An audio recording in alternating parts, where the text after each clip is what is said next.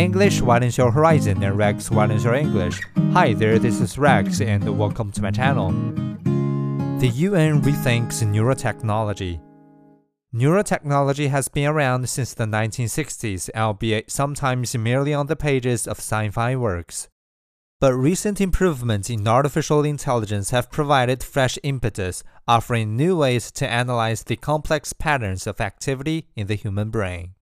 In June, Neuralink, a company that hopes to use brain implants to treat paralysis, blindness, and Alzheimer's, received approval to begin clinical trials on humans. Its owner, Elon Musk, hopes the technology will eventually allow humanity to achieve a symbiosis with AI. Such designs have raised privacy concerns. In July, UNESCO said that AI had put neurotechnology on steroids. It estimated that private investment in the sector had grown more than 20 times in the decade from 2010 and called for more regulation. On Monday, experts from the UN's human rights body OHCHR will meet for a week long session to discuss the surveillance risks that come with the technology.